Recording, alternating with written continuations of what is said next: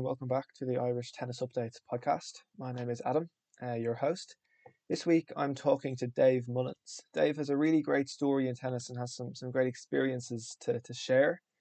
He grew up playing junior tennis in Ireland and played to a high level. Uh, he, he got to play junior Wimbledon and, and the junior French Open, among other among other highlights.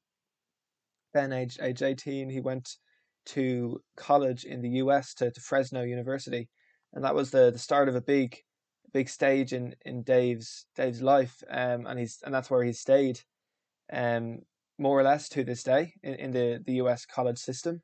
Uh, after graduating, he uh, after a few years he went back into into the coaching world, and then after returning to Ireland, he he went back to the states where he's now based in in Arizona, um, and he works as the, the managing director at the Intercollegiate Tennis Association. So he works very heavily in in the, the college tennis world over over in the states. Um, I really enjoyed this chat. Uh, we we talk about about the work that Dave's doing these days in, in that role in, in the ITA. Um, we also touch on his time time coaching in the US, um, the, the shock to the system that he got when he when he first went over to the states as as a player, and how that experience uh, compared to his time playing junior tennis in in Ireland. Um, he also touches on those memories growing up playing tennis in Ireland, how he looks back on those days. Um, and towards the end, we touch on the positives and the negatives that Dave sees in Irish tennis today and how that compares back to, to his experiences uh, growing up. So I really enjoyed this chat. I think I, I learned a lot and I really enjoyed getting Dave's perspective on things and, and getting to dig into his his experiences and his his role uh, these days and what he's doing. So I hope you'll find this interesting and, and enjoyable, and I hope you take something from it. So without further ado, here's Dave. Uh, so, so Dave, firstly, just thanks very much for, for chatting today. It's really great to, to talk to you and, and get your thoughts. Yeah, it's brilliant to be on with you, Adam. Thanks for, for thinking of me and having me on, and uh, look forward to get into a great discussion with you here over the next hour or so. Yeah, no, looking forward to it. Looking forward to it. Um, so just for firstly, how was kind of the lockdown? I know you're you're based in Arizona at the moment. So how were the last the last few months been for you over there? Yeah, there uh, ups and downs like I everybody for sure. I mean, when when COVID hit in March, I work in, in college tennis over here. The season was cancelled um, in March, and it's it's been from a work perspective, it's been crazy. I mean, I've been kind of 60 hour weeks since COVID. We kept thinking it was going to slow down. You know, your scenario planning, your you're uh, trying to predict the future you're trying to gather as much information having conversations with you know college presidents uh, athletic directors uh, coaches, conference commissioners, and and just everybody has a different take on on where things are, where things are going.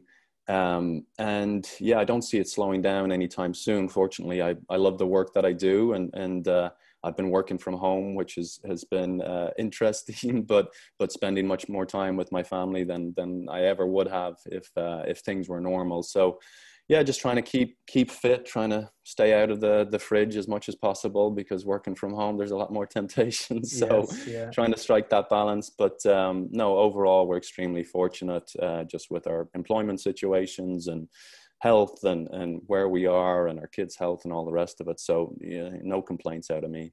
Brilliant. Yeah. Just for anyone that doesn't know, you're the, the managing director at, at the ITA. So is that right? Mm-hmm.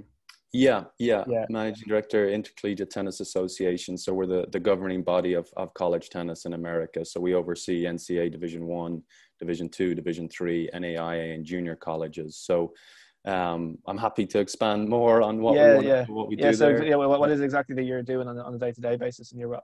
Yeah, on a on a day-to-day basis. So I was, I was uh, brought in initially to to try and launch a few new projects that the ITA had had been wanting to get to for a number of years, but just it wasn't the right time. So two of the projects straight out of the gates that I was working on was was trying to develop a um, a coach education platform for our, our, coaches. It was something that traditionally the, the ITA had offered a, an annual uh, convention uh, out in Florida, but there was not a lot of follow up. There was not a lot of consistent education. So um, I was uh, asked to try and come up with a system uh, to help our coaches just develop some professional development as a college coach. There's nowhere really to go. There's not a certification process.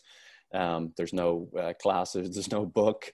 Um, so I, have been trying to develop a number of areas, and and uh, hopefully our, our, coaches are engaging, and I'm I'm receiving some good feedback. So I'll continue at it. And the other project is is a year of service um, initiative called Tennis for America, where we're trying to um, create an opportunity for former college tennis players to spend a year in, in a low resourced uh, community somewhere in America uh, and help build the capacity of an organization that is, is trying to fight poverty in, in that, that community or in that city or town.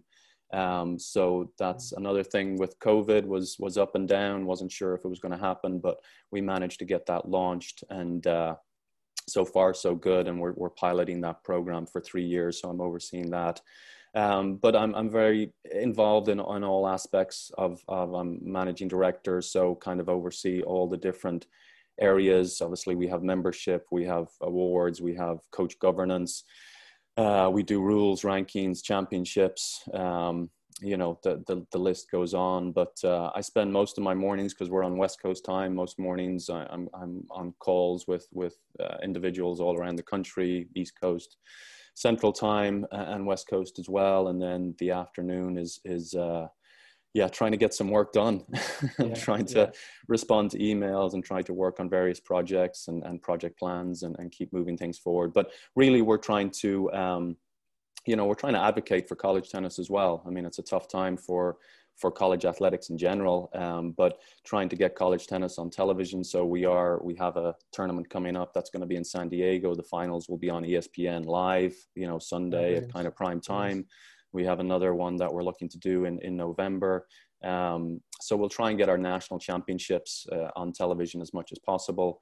Um, and then yeah find ways just to, to advocate have conversations with with university presidents athletic directors trying to reinforce why college tennis is important and why it should remain on their campus or why they should uh, you know institute or launch a tennis team on their campus so yeah there's no no shortage of things with any nonprofit organization um, you wear many hats and and each day is a little different and that's i think where i'm at my best if i'm doing the same thing over and over on a daily basis i tend to get a little stale but uh, i've I, I don't when i wake up in the morning i don't know what's coming my way uh, sometimes it's good stuff, sometimes it's yeah. bad stuff, but but I tend to thrive on that, so I enjoy it.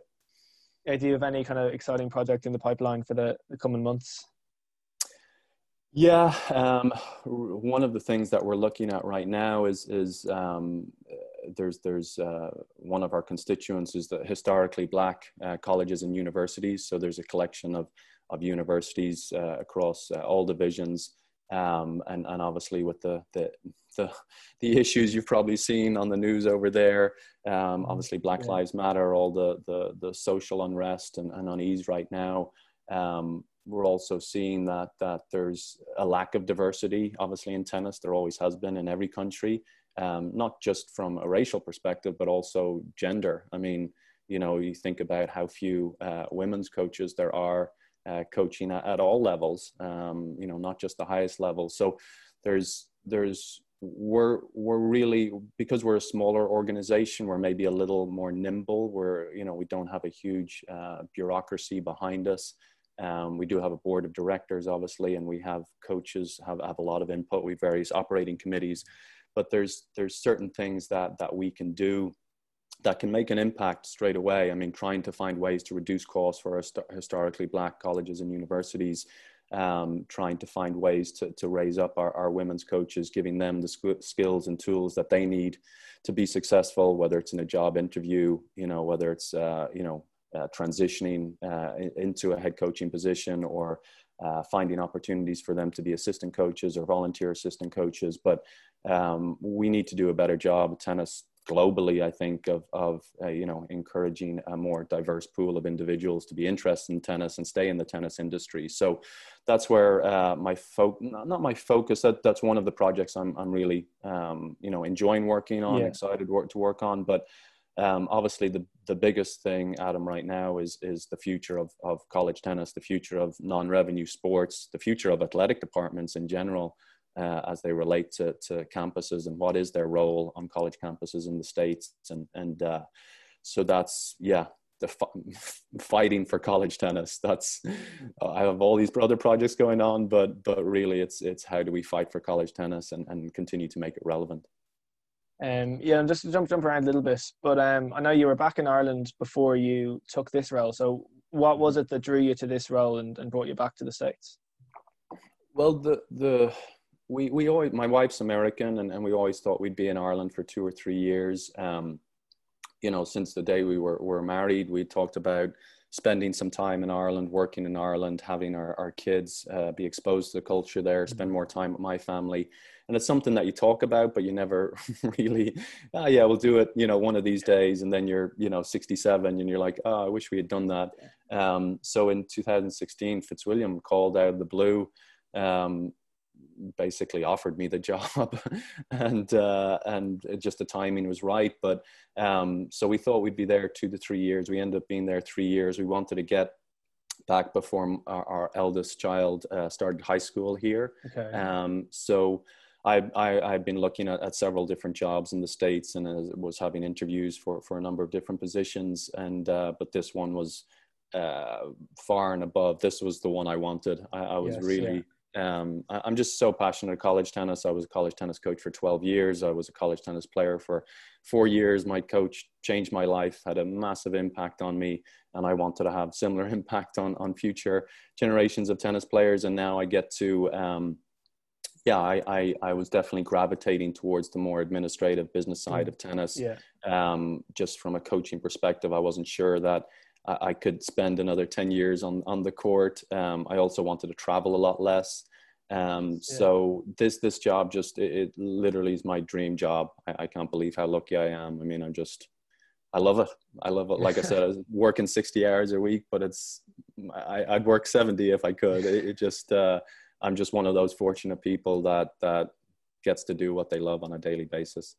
Great, great. Um, a couple of things there I want to, to pick up on, but um, you, you mentioned you you have coached over in the states as well. So I know that after you, you played, you, you spent time coaching. Um, mm-hmm. you coached in, in Northwestern um, in in Oklahoma. So how were those experiences coaching, being I guess from playing, then going over on, onto the coaching side of things?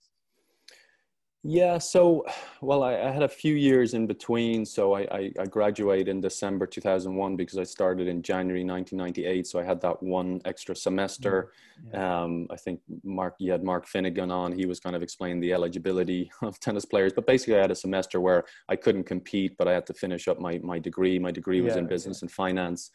Um, and then I actually went to played professionally for about six months, uh, kind of survival uh, professional tennis, pack the bags and go for six months and just yeah. travel from place to place and sleep on floors with three other dudes and and uh, not eat what you should be eating and all the rest of it. But um, got to travel a lot, got to see lots of, of the world, play some tennis, meet lots of, uh, of great, interesting people. So, um, but but shortly after that, once I, I finished playing tennis, I actually uh, worked on the Mercantile Exchange in, in Chicago uh, on the trading floor there uh, in the world of finance. I thought okay. that's what I wanted to get into. Yeah.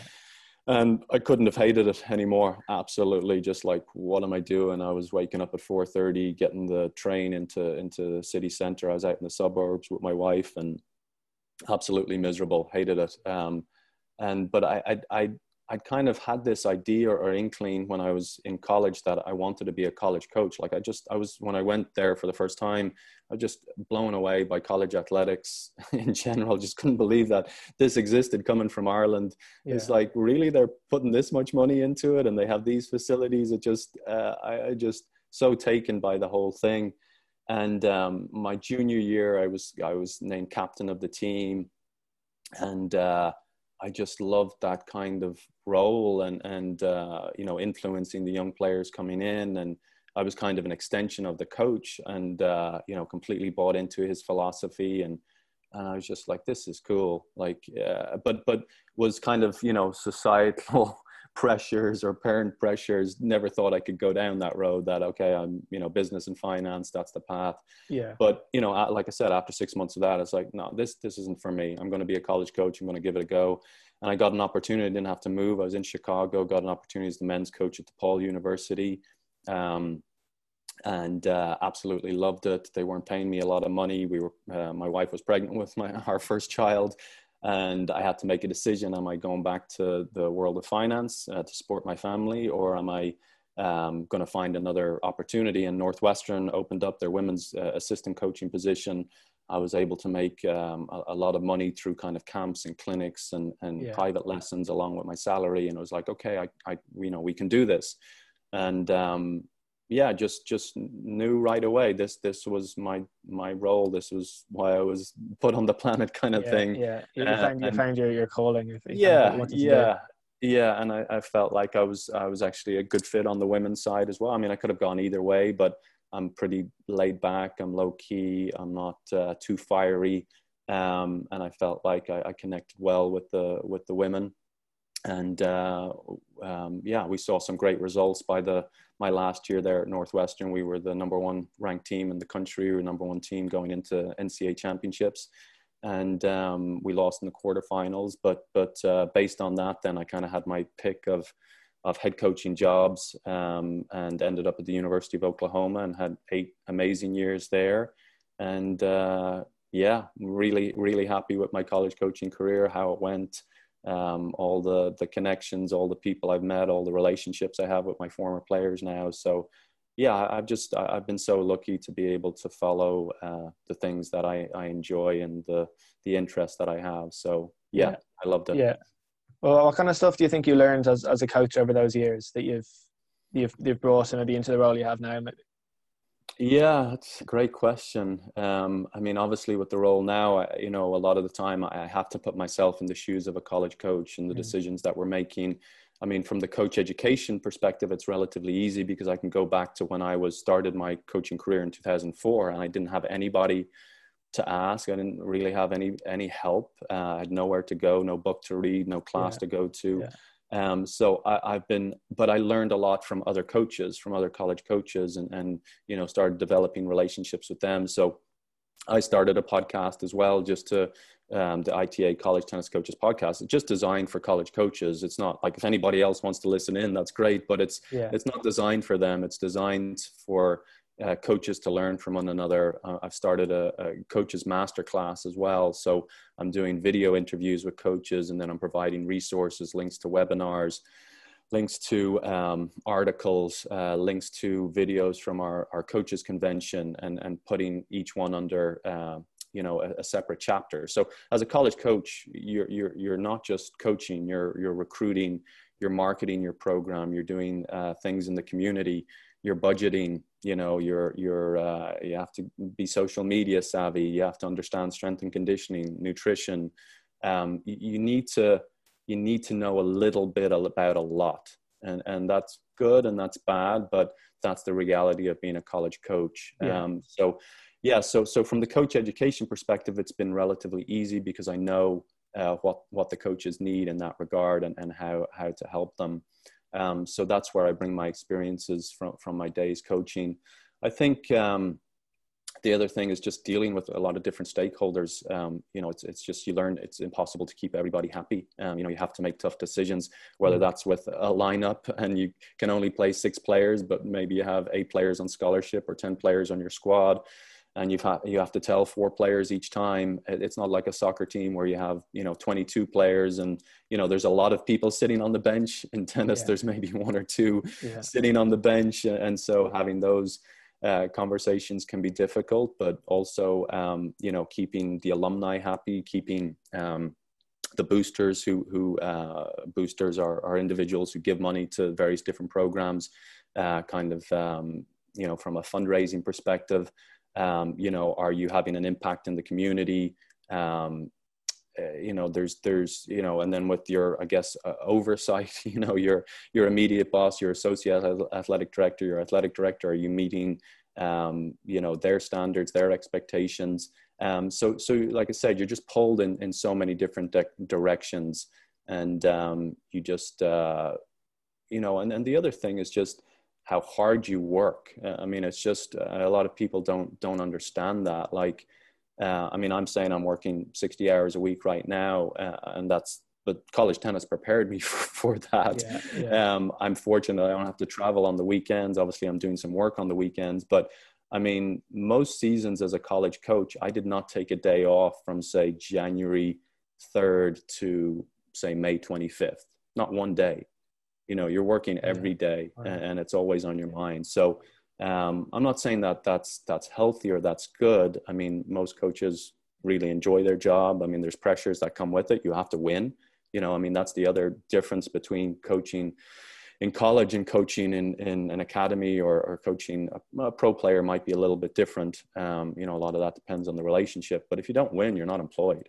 So so there's a lot of pressure there that comes with that as well. So it's uh, it's not for everybody, but uh, it, it, was for me for a certain part of time. And yeah, but I'm I'm I'm uh, glad to be out of it now. Um, yes, to look at it from the other side, um, kind of going, working backwards a bit, um, you would have obviously gone to the states and and uh, experienced the, the college system first as as a player, and um, so you must have really then connected with with your time there and that experience, and you know seen something there that you wanted to to stay in that world even after you you finished playing. Is, would, would you say that's accurate? Uh, for sure. I mean, you know. Um, when, when I started going through the process, I think I knew probably age 14, 15 that I wanted to go to the States. Mm. Um, you know, there was players older than me, guys like Tommy Hamilton, Stuart Doyle, that had gone off uh, ahead of us. And, and we knew that was the only path. I mean, you know, uh, my parents weren't, you know, they weren't saying, hey, you can be a pro player or, you know quit quit school or anything like that yeah. I, I probably wanted to but yeah. they're like look you know uh, you're going to college basically and um, you know if, if you can get a scholarship to the states then then brilliant go ahead and do that but there's no you know internet there's no way to really research um, so the the coach um, uh, my coach I, was actually the assistant coach at Arkansas who, and and coach Tommy Hamilton and then when he got the job at head coaching job at Fresno State, he called Tommy and said, "Tommy, do you know any Irish players?" He's like, "Oh, there's one one decent kid, Dave Mullins. You know, you might want to look at." And and that's how I ended up at Fresno. Um, and then yeah, my first semester was tough. I didn't really play in the lineup. I, I played doubles, um, but I didn't play a whole lot in singles. I mean, it was it was a rude awakening for me. I mm. mean, you know, I, I came from maybe practicing one hour a day like I'd go out and I'd play a set with Stephen Nugent or Conor Niland or John Doran or, you know, whoever. And we'd, we'd kind of muck around in River, Riverview. I, I, you know, I had good technique. I had a really good coach. I was fortunate. A lot of us were fortunate in that generation to have a guy named Francis Rossdorn in, uh, in Riverview and Dave, well, David Lloyd now um, who was really strong from a technical perspective. And, and uh, so I had good technique. I was a decent athlete, um, you know, could kind of play any sport. And, um, but the first semester was tough and, and, you know, the coaches yelling at me and screaming at me and we're doing all this running. I'd never lifted a weight in my life. I'm in the gym and trying to learn how to bench press and do a pull up. And, um, but then by the end of my first semester, it just started clicking and uh, played a lot that summer back in, in Ireland, you know, the tournaments back in, uh, you know, kind of the circuit, the Irish circuit yeah. in the summer. And then when I got back to college um, that following September, I just took off. I mean, my, my tennis just improved out of sight by, by my senior year. I was ranked as high as three in doubles in the national rankings. I was about as high as 50 in singles. Um, and yeah, there, I, I was just a different being. I mean, I'd learned how I'd learned how to work hard. I'd learned how to suffer a little bit. I don't think a lot of Irish players. I had no idea what it meant to suffer, you know, during a training session, and and just how much you had to push yourself and and what I was capable of. I didn't really know that I was I was capable of working as hard as I did in college. So yeah, it was it was a life changing, um, you know, uh, few years for me, and um, like I said, I, I wanted to have uh, a similar impact on, on future generations of tennis players.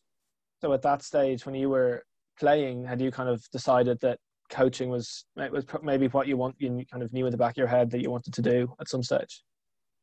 Yeah, it was. Like I said, uh, my my junior senior year, I was I was uh, captain of, of the team, and yeah. and uh, yeah, really, it was there in the back of my head. It was it was a, a seed uh, that was uh, was was blossoming a little bit, yeah. but um, just felt like there was there was other pressures on me to kind of move into the business world or finance world, but I was able to push past that. I and that's the thing. I I had zero interest in coaching in any other realm, like coaching at a club or coaching an academy, coaching a federation, coaching like none of that interested me. It was like mm, yeah, yeah. Like I'm I'm either college coaching or I'm not coaching at all it, like there was no in between um, because I just I love the idea of uh, you know having a team. You know, you have a team of of a certain number of players. You're developing your own philosophy, your own culture. You're recruiting the players that that hopefully you want, and and there is a business element to it. Like I said, you wear many hats, so you know there's so many different components to it that um, just I felt like it would keep my interest and uh, and that I'd do well in it. Um, yeah, so you mentioned that kind of age 14, 15, you maybe had inklings of, of going to college. But if I told Dave, age 14, that Dave in 2020 would still be working in, in tennis in the role you're in now, would, would you have believed that? Or would you have thought that was, you know, that was. Um, probably not because I think at that point I'd been brainwashed that I, I needed to go into the world of finance and make lots of money and uh, be a millionaire. Um, so I, I'm not sure I would have believe that. Obviously, I didn't know anything about college tennis. I knew I wanted to go play college tennis, but there was still no way to research it. Yeah. Um, and then you don't really think that there's there's other jobs in the tennis industry, right? You you kind of like, yeah, if I wanted to uh, pursue finance, or I could have maybe gone, you know, into accounting or something like that. I could have worked at a at a club in an administrative role, but um, so no. To answer your question, no. I, I would have had no, no idea. no, and just from from those junior days then back in Ireland, I know you you got to play some some junior Grand Slams. So what, what kind of best memories do you have from your junior days? Um, really, it's just the the summer months, um, hanging out with a bunch of uh, messers, and just you know playing cards all day, like being at the at the club. You know, if it, whatever week it was, whether it was Lansdowne, you know, Naas, Glasnevin, you know, an ITF in Riverview, whatever it was, it was just like getting there at eight o'clock, doing your warm up. Maybe you had a match straight away, uh, maybe you didn't, but it was just, um, it was just the friendships that were built, the the laughs that we had. Um, you know, we we definitely pushed each other to get better, um, but it, it was just seemed. I mean, that that was what kind of saddened me being back in Ireland the, the, the last few years was just, um, you know, it seemed to be a lot more competitive. Parents were more involved. Parents were around a lot more. You know, like I just got the dart to Lansdowne and my parents knew I was there and I'd be back at 8 p.m. Yeah. You know, yeah. I'd have my yeah. sandwiches packed. I'd have my, you know, a pound to, to get the dart and maybe get a can of Coke or whatever. Um, and that it was just amazing. I mean, I just had the most idyllic uh, childhood you could possibly imagine. Um, I'm not blaming. It's just I can see it now with my own kids. Everything's just more organized. It's more structured. Yeah. You know, my kid's a, a high level soccer player, and you know we're driving them here, there, and everywhere. And it's just you know at this time, you know, here's the session. There's always a coach around. There's always a parent around. Um, so that that's what I miss, and I know those days are gone. But man, I wish they were back for for future generations. Yeah, and um, just on that, which Grand Slams or Slams did, did you get to play? Yeah, so I played qualifying a French Open, and I played main draw of Wimbledon. Um, so yeah, I mean that, those were. I wasn't mature enough to appreciate those experiences. You know, you're you're so um, uh, you're so uh, I don't know caught up in the moment. You've you know got, you're feeling this pressure. Um, you know you've you've lots of different things coming at you. You know i wasn't prepared i wasn't prepared. I hadn't traveled enough hadn't really played enough. Like i said i hadn't worked hard enough. I don't know that i really earned those positions. I mean i, I obviously did but um you know it's just i look back and just uh, man i was so unprepared for for those occasions. And and so um uh, great experiences but but honestly the the best days were were were the junior tournaments and yeah. even the adult tournaments, even as a junior.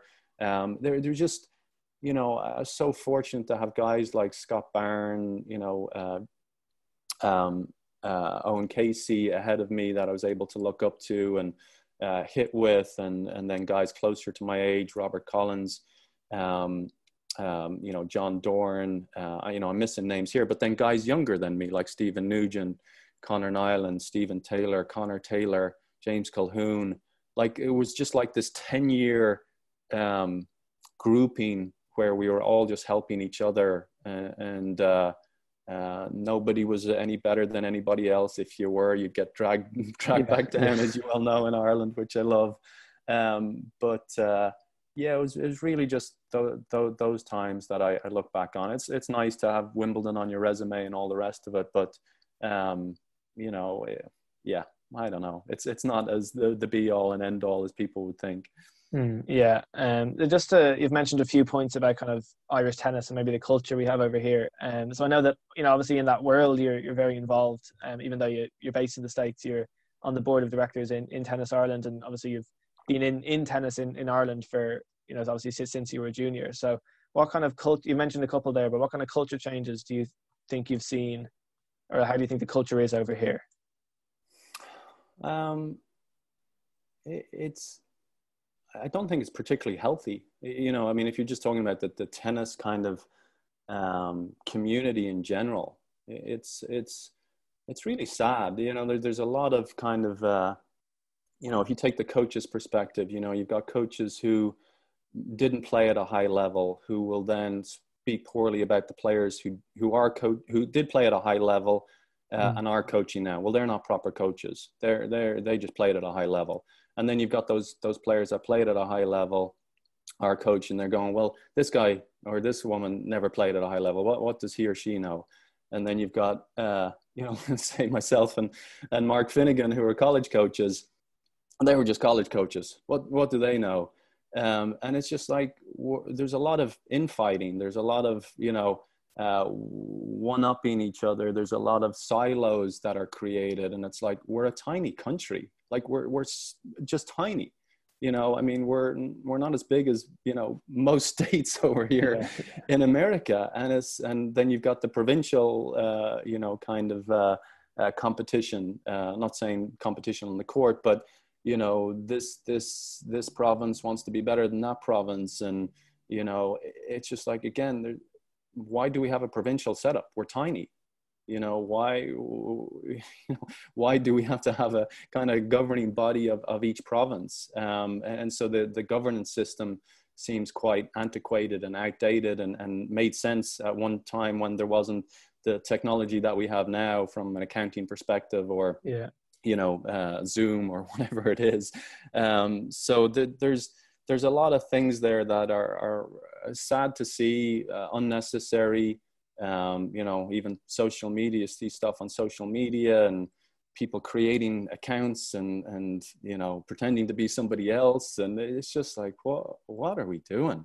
So from from that regard, it's it's really sad to see. I'm not saying it's all, all negative by any means. I think there's lots of positives that I saw when I was back there as well. You know, was really, really fun to see. I mean, facilities have been a big thing for the longest time. The court surfaces, I, I forgot how much I hated artificial grass yeah. until I went back and started playing uh, there again. But, you know, to see Sutton putting in uh, courts, Elm Park, Bushy Park, uh, Naas, um, you know, there, there's, uh, there's things that I'm missing. My own club, Shankill Tennis Club, when I moved back in 2016, they just opened a brand new indoor center, three plexi yeah. paved courts. Yeah. So to see those kind of things are brilliant. You know, there's uh, there was at the time in 2016, it seemed like nobody knew what UTR was. Um, you know, the WTN coming on, nobody seemed to know what that was. I think. Uh, uh, you know, somebody like Mark Carpenter was really helpful in, in educating people, myself, Mark Finnegan, um, and now Ireland was was one of the pilot projects uh, for for the WTN. Um, so I think that's going to make a big difference going forward. I think you know the competition structure. I mean, again, to go go home in 2016, and I've said how, much I love those tournaments in the summer, but it was the same. You know, it was the same structure that we had in 1995. You know, a bunch of tournaments condensed from May to May to to August, say. You know, once Fitzwilliam ended. Um, and and we squeeze all the tournaments in there. They're week long. You get one match. You know, if you lose in the first round, oh and oh, you're done. Yeah. Uh, and and it was no, we, we can't keep doing that. Uh, so so you know there there's um, you know Tennis Ireland brought on James Cooney who's who's in that world now. He's trying to extend our our tournament calendar. So there's year round play for our players. So there's things there that that are, are definitely going in the right right uh, direction. But um, but overall, I, I just wish that that Irish tennis coaches, Irish administrators, volunteers, uh, clubs that that we could all just come together and and uh, I don't know. I, I don't know that we need to make it as difficult as as we seem to be at times. So yeah, Now you mentioned earlier, kind of when you were growing up and you were playing, there was that culture of maybe you know a few people older than you, younger than you, your age that really you know were competitive, would have pushed each other, that kind of thing. Is that something you you see these days? Um, I, I, you know, I think that was very much a moment in time. Um, you know, Riverview was a, a just uh, Scott Barron's father was was one of the owners, um, and he kind of gave us free reign. I mean, we could hop on a court at any time. Um, you know, we didn't have to pay a whole lot. Um, you know, I, I, with child protection these days, I think it's harder to to recreate something like that. I mean, I think you know Fitzwilliam is a good gathering point for for some of our our better players. Um, you know, and there's different generations of players there, and they have the invited junior program. Um, so you do see players interacting there, and younger players playing with older players.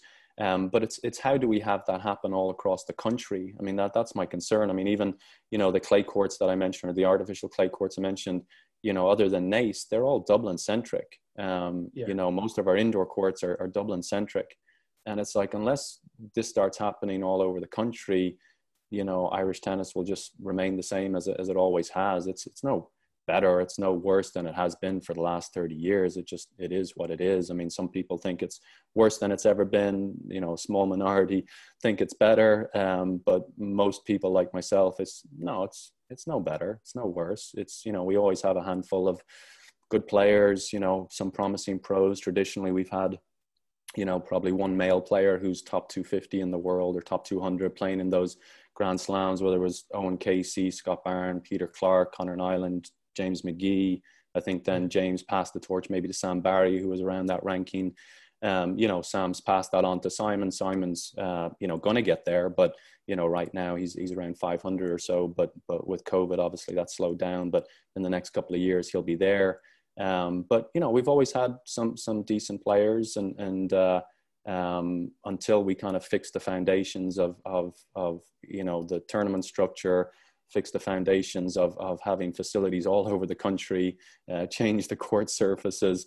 Uh, it doesn't, I, I, don't think it really matters what we, what we do. We can have, you know, the, the other bright spot, spot as well is, is I think the coaches have got much better. I mean, there's, there's great coaches all over the country now. Um, I, I, don't necessarily uh, like the infighting that, that tends to happen, but, but um, the, the quality of their coach education is much better. Um, yeah you know, and they're spread all over the country, but but now the facilities now need to catch up, and the, the competition structures need to catch up.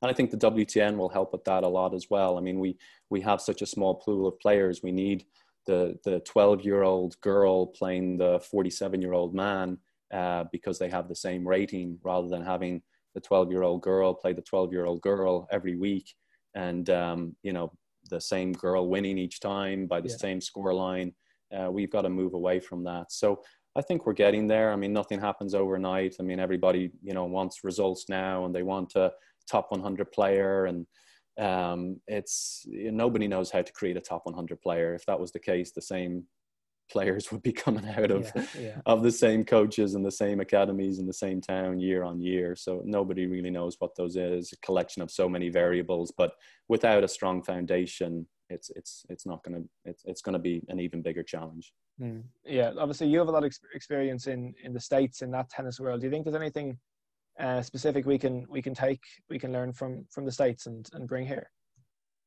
Yeah it's look there's there's so much money here in america um and and that's you know and, and that's what really hurts i think sports in america right now because uh, you're you're losing so many of of uh, you know maybe you're better athletes because it's only the, the the kids that can afford to play that are playing and that's I'm seeing that in, in soccer with my son's soccer. Uh, I mean, he was playing at St. Joey's there in Sallynoggin. Uh, and I think we paid something like 500 euro for the year for all his kit, all his matches, you know, drove him to different places around the country. But um, here we, we probably spent, uh, I don't know, 20 times that uh, last year. I mean, it's just a different deal, unfortunately. Um, so we definitely are in Ireland. You know, it's expensive there too. Tennis is an expensive sport, and I think a lot of people spend time on, well, we've got to reduce costs, we've got to make it cheaper. It's like, yeah, we do, but the nature of the sport, just like the nature of say golf, it's an individual sport, so you don't have the numbers. Like with soccer, you've got more people in a team; they can travel together Um, you know, the equipment is less. Uh, you know, it, it's just tennis and golf, individual sports are just expensive by nature. But you know, I spent um, I spent a week earlier this year at the at the National uh, High Performance Center in, in Orlando, um, and you know you see their setup and it's i mean adam it's out of this world i mean the clay courts the hard courts the indoor courts the gym yeah. Uh, the the people that they have there the sports psychologists you know the sports science side of things. And it's but they have a us open that produces 300 million dollars a year. They're able to invest in that. I mean yeah. you know people want to say hey we should give you know uh, you know this amount of money to this player and this amount of money there. Like tennis ireland ireland doesn't have any money to invest unfortunately. I mean yeah. it's it's just trying to keep its head above water. Um, so but i mean the one thing that i would i would i would say and and see is just the number of hours that players are playing I, I think in ireland i just don't think they're playing enough hours i mean i think probably our, our better players traditionally have always been late bloomers. Um, you know, they've either gone through the college system or they've gone pro, but have taken several years. You know, they haven't been maybe quick to get out of, say, the 10K, 15K level. Um, it's taken them a few years to get there. Um, but, you know, so, so in, a, in one way, when they reach 18, like myself, you know, I hadn't, I was underdeveloped. I hadn't played a whole lot but then when I started playing a huge amount, my, my game took off and I became more of a late bloomer. Um, and, and that's probably the world we're in for, for at least the next several years until we're able to create, you know, recreate kind of a, a national training center, which, which Gary Cahill had, had done. Uh, but unfortunately, we're not able to fix all the foundational issues that are broken and have a training center and a national coach at the same time. It's, it's kind of one or the other. Uh, and, um, so, you know, I, I would encourage players uh, in, in, Ireland to, to, to figure out how are they going to get more hours under their belt. And, and is that getting up first thing in the morning? Um, most sports do that, you know, uh, you know, they're up early before school. You know, you take swimming, which is an individual sport. Most of them are up at five o'clock and doing yeah. two hours of training yeah. before they even get to school and that's probably the culture that's probably going to have to exist in, in, Ireland. And and how you do that? Do you do that? You know, at a number of schools. I mean, I, I went to Blackrock College till I was uh, um, till my my after my junior cert, um, and and there was some really good players there. you know, yeah. and and is there a way to maybe build indoor courts at say a Blackrock College or at schools all across the country, and and you know you have a, a high school coach there, but also they're able to do clinics and lessons and you know have memberships and things like that but they have you know early morning sessions and afternoon sessions but i think our our uh, you know weekend play as well um, you know our players need to compete a lot more at the weekend. I mean that's how it's set up here. I mean there's a lot of tournaments friday saturday sunday in, in ireland. It seems to be that we do a lot of you know we we train a lot. Uh, we we we our, our players look good technically. They look good on the court when you watch them hit. Yeah. um, and i went i played against them you know so i i was i was you know by irish standards i'm a good player internationally i'm very average yeah. Uh, but but when i went back there i mean age 37 38 39 i'm beating up badly on our junior players um, and and I, I, don't think that should be the case. Uh, I think I should annoy them. I think I should make it difficult for them, but I don't think I should be beating them, and I don't think I should be beating them badly. Um, so it's it's how do we get our players training, putting more hours on the court from Monday to Thursday, and how are they competing every Friday, Saturday, and Sunday? Um, I mean that that's going to be the key. So I'd encourage everybody to look at their schedules. Are they doing enough hours, and are they playing enough matches? I know it's really interesting stuff. I think there's some, some great points there about, especially the more competing, more more more training, that kind of thing. Um, but before I can let you go, Dave, I want to do a quick uh, quick fire round. So. I'll ask so quick uh, quick quick questions, quick answers. I'll get through a few uh, before I let you go. Okay. Ready? Fire away. Yeah. All right. Uh, favorite shot. Uh, inside out forehand. Favorite surface. Uh, hard court. Uh, favorite tournament? To play or watch? Uh, up to you. Uh, favorite tournament to watch is U.S. Open night matches. Yeah. Uh, favorite player? Uh, Roger Federer. Uh, short deuce or long deuce? Uh, short deuce. Love the pressure. yeah. Playlets? Yes or no? Yes, definitely. college tennis or pro tennis? College tennis, not even close. um, advice, advice for juniors. This gives me a little, little bit less quick fire. Uh, advice for juniors. Uh, well, I think I, I, gave some in terms of, of the hours. Yeah. Um, yeah. You know, finding competitive opportunities, uh, understanding that there's always. You think you're working hard, I guarantee you're not. You can work so much harder. You can put in more time. You can sacrifice more. If if that's what your goal is. Yeah. If you really want to be a top player, you're going to have to learn to suffer. You're going to have to learn to put in the hours. You're going to have to learn to do things when you don't want to do them um, i'd also say be really open to learning like just just open yourself up to everything even if your your mother or your father you know you can beat them six love six love and they know nothing about it. They have some life experience that they can maybe share with you and take it for what it's worth you know take the good try and implement it. Um, you know everything that's out there from nutrition to um, you know uh, strength uh, training to conditioning you know take take everything. Keep experimenting on yourself you know uh, mental training you know don't just uh, meditate one time or visualize one time say oh it's crap. That didn't work. You know try it for a year. You know start slowly. Start with five minutes a day. Build up over time and then make a judgment on it after a year. Um, don't be so quick to dismiss it. But uh, if if you want to compete with the highest level, I can tell you I've traveled all over the world. I've I've been evaluating players as a college coach. I mean, uh, I've probably watched more uh, matches. I've probably evaluated more matches than any other Irish coach out there because it's just the nature of being a college coach. Mark Finnegan will tell you the same thing, and um, you know it's it's it's learning how to compete compete your ass off. I mean, yes, you can have the nicest strokes in the world, and technically you can be very sound. But what are you doing when it's when it's five all in the third set? You know, what are you doing when you've won the first set six one, and you know you're playing against a good player, and they're making a comeback in the second set? Um, so there's a lot there. That wasn't a quick yeah, answer. I'm yeah, sorry. no, perfect, really good. Uh, and finally, your favorite thing about tennis? Um, you know, competition. I mean, I, I didn't compete for, for 10, 12 years. I mean, I coached obviously while I was a college coach, but I wasn't competing at all. I didn't mm. play any tournaments. I stayed in decent shape and I hit with my players. But when I came back to Ireland, and uh, you know, there's the leagues, there's the the veterans tournaments, there's the open tournaments. I mean, just to to go back and compete and uh, feel the nerves a little bit. Yeah. And I mean, I just I love I just love that competition. I just love the way it makes you feel. I love the way it takes you out of the the moment. You know, there's nothing else you're thinking about other than trying to win that match. Um, and uh, it hold, held me accountable to staying healthy as well. If I was yeah. to to play with the young lads, I had to do my rolling and and uh, massage and stretch and eat well and all the rest of it. So um, yeah, definitely the competition. I just uh, I love it. Brilliant. Yeah, brilliant. Um, I think Dave, I think we'll leave it there. It's, I really appreciate the time and and um, I really find it really interesting to go through through your role now and, and stuff on Irish tennis as well. I really appreciate the time.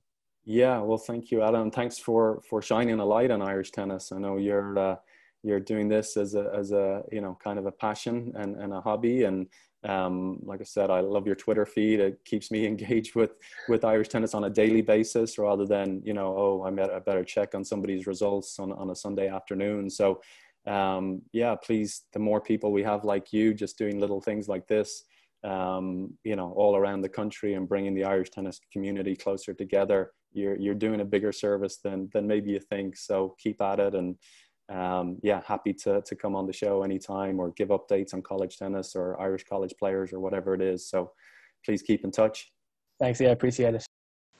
Big thanks once again to Dave Mullins for his time and for, for sharing with me his, his experiences, his, his thoughts, his perspectives. Um, I really, really appreciate it.